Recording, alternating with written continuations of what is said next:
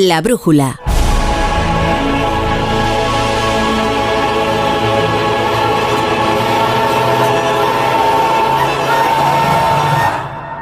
La torre.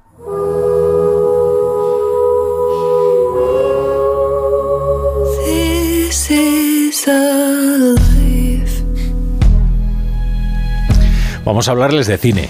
Vamos a hablarles de todo a la vez en todas partes. Ya algo hemos dicho sobre esa película y ya como conocen mi opinión, pues en realidad no, no, venimos a hacer polémica, ¿eh? sino entenderla, entender su éxito. Todos los años los Oscars generan debate entre los más cinéfilos sobre la calidad de las películas premiadas, pero la edición de este año ha desatado una lucha encarnizada entre los defensores y los detractores, ambos apasionados de todo a la vez en todas partes. And the Oscar goes to everything, everywhere. El actor Harrison Ford ponía el broche de oro a una noche, la del pasado domingo, en la que todo a la vez en todas partes se hacía con siete estatuillas, entre ellas el Oscar a la mejor película. Es una buena cosecha, ¿eh? Pero más allá del criterio de la Academia de Hollywood, lo cierto es que este largometraje se ha convertido en el más atacado y en el más defendido eh, del momento y quizás eso sea lo más interesante, ¿no? El debate posterior a los premios. Eh, si atendemos al criterio de Carlos Bollero, según su crítica en el, en el país, dice, me resultó muy laborioso tragármela completa. Todo era insoportable, cansino, absurdo. Si no sé de qué va la historia es porque me lo están contando mal o porque no hay nada que contar. Aunque hay otros como Oti Rodríguez Marchante en ABC que lo ven de, diferente manera.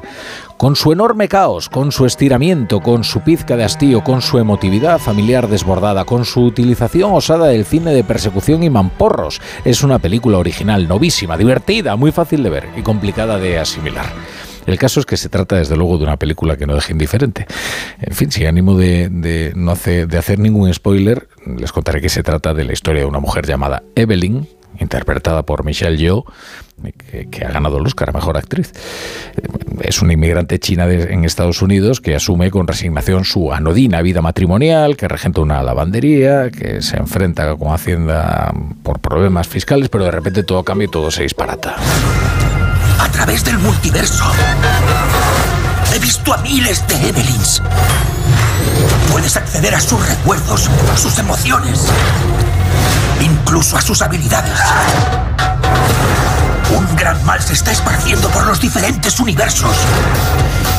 Bueno, ya luego se convierte sin buscarlo en una heroína que se ve inmersa. Es una cosa de universos paralelos. Es difícil de explicar, francamente. Yo a mí me pasa además como bollero que no la entiendo demasiado bien. Entonces por eso recurro a nuestro experto en cine que es David Martos. ¿Qué tal, David? ¿Cómo estás? Buenas tardes. Hola, buenas tardes. No sé si te voy a ayudar mucho, ¿eh? pero lo voy a intentar por lo menos. Oye, pero ¿tú recuerdas una controversia semejante después de unos Oscar? Porque, hombre, te puede gustar o no gustar la eh, película, ¿no? Pues decir, Coda me aburrió, yo qué sé. Pero esto es diferente, ¿no? Mm, bueno, yo creo que Coda era una ganadora bastante anodina la del año pasado, era una, película blanquita, un remake de una película francesa que mm, la gente toleró más que apoyó, ¿no? Y, y, y, Nomadland hace dos años, que es una buena película, era básicamente lo que había en el año de la pandemia. Es decir, de entre la producción que pudo salir adelante, que pudo promocionarse en el año terrible de la pandemia, pues Nomadland fue la que, la que destacó. Veníamos de Parásitos. Es que este, la victoria de toda la vez en todas partes se enlaza directamente con la de Parásitos. En Parásitos, la Academia de Cine de Hollywood se convertía en una academia verdaderamente internacional. Hay que recordar que cada vez más académicos y académicas votan fuera de Estados Unidos, proceden de países extranjeros. Y eso es lo que ha pasado en toda la vez en todas partes. Hay que, no hay que olvidar quién vota los premios. Los premios son de una academia, no son del público, no son de los críticos, son de los profesionales del cine, de todo el mundo. Y han decidido que la película que mejor les representa y que les puede enlazar con el futuro y que les puede asegurar una continuidad es esta. Y yo creo que tienen razones, ¿eh, Rafa, para elegirla. Porque mm.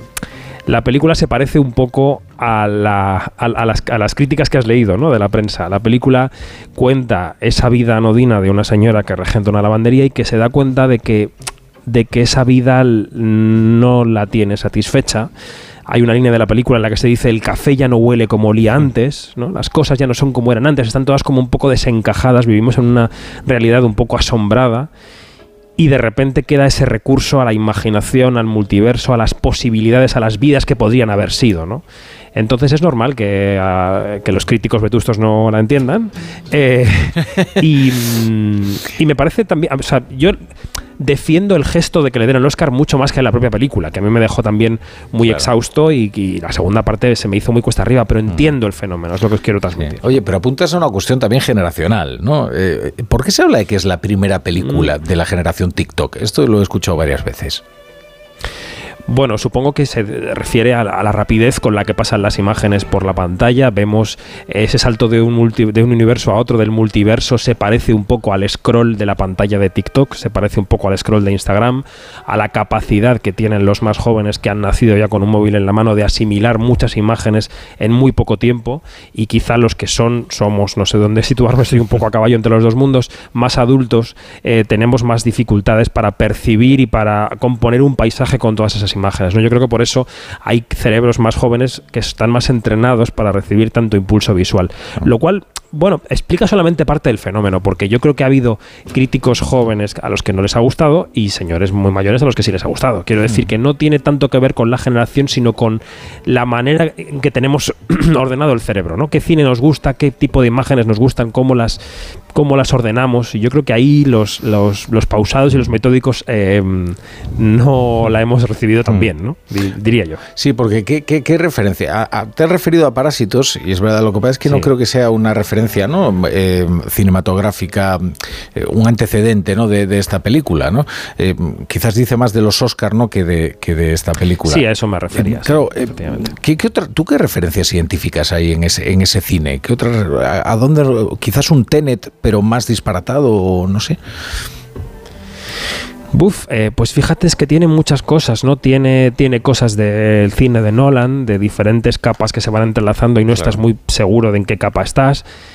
Bebe del cine de superhéroes, por supuesto. Es decir, em, haber, haberte tragado toda la saga Marvel prepara un poco para ver toda la vez en todas partes. Porque hablamos de. El multiverso es un tema que viene explorando Marvel desde hace dos o tres años ya, en las series y en las películas.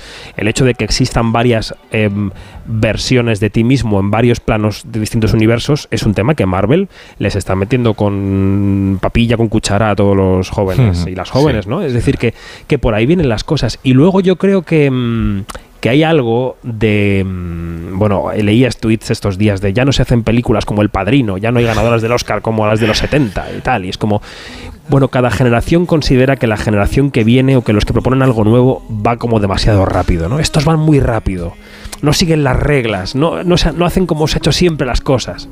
Hay algo de esto también. Mm, En cualquier caso, te puede gustar o no todo a la vez en todas partes, pero la cosecha de este año no se puede decir que sea una mala cosecha. ¿eh? Es No, no, decir, no. a mí no, no- no me gusta la película, ¿no? Pero, pero sí que encuentro entre las nominadas al Oscar a Mejor Película grandes películas. O sea, lo que es un discurso completamente injusto es hacer una impugnación a todo el cine que se hace porque no te gusta una premiada. Por eso no tiene demasiado sentido. O sea Por que- supuesto, y además yo defiendo que cada vez se hace mejor cine. Claro. Es decir, que, que hay muy buenas películas de hace 70 años, desde luego, buenísimas, obras maestras, pero cada vez se hace mejor cine porque cada vez el cine es más nuestro cine. Es decir, hay una cosa de identificación con el cine que se hace ahora. Tiene que, tenemos que hacer un cine, tiene, tenemos que ver un cine que sea de nuestro tiempo, de nuestra época. Y ese para nosotros es el mejor cine, Mm. por mucho que nos gusten los clásicos. Pues- Yo creo que se hace el mejor cine que se puede hacer para nosotros. Pues muchas gracias, David Martos. Eh, Coincidimos en muchas cosas, ¿eh? Al final, ¿eh? Bueno, incluso, incluso podemos ponernos de acuerdo en equipo de fútbol o en la mejor comida, pero yo creo que esto se trata de que no, no- de que no nos agredamos con violencia. Eso que es, la eso cosa es. sea Y seguir discutiendo. amable. Gracias, David.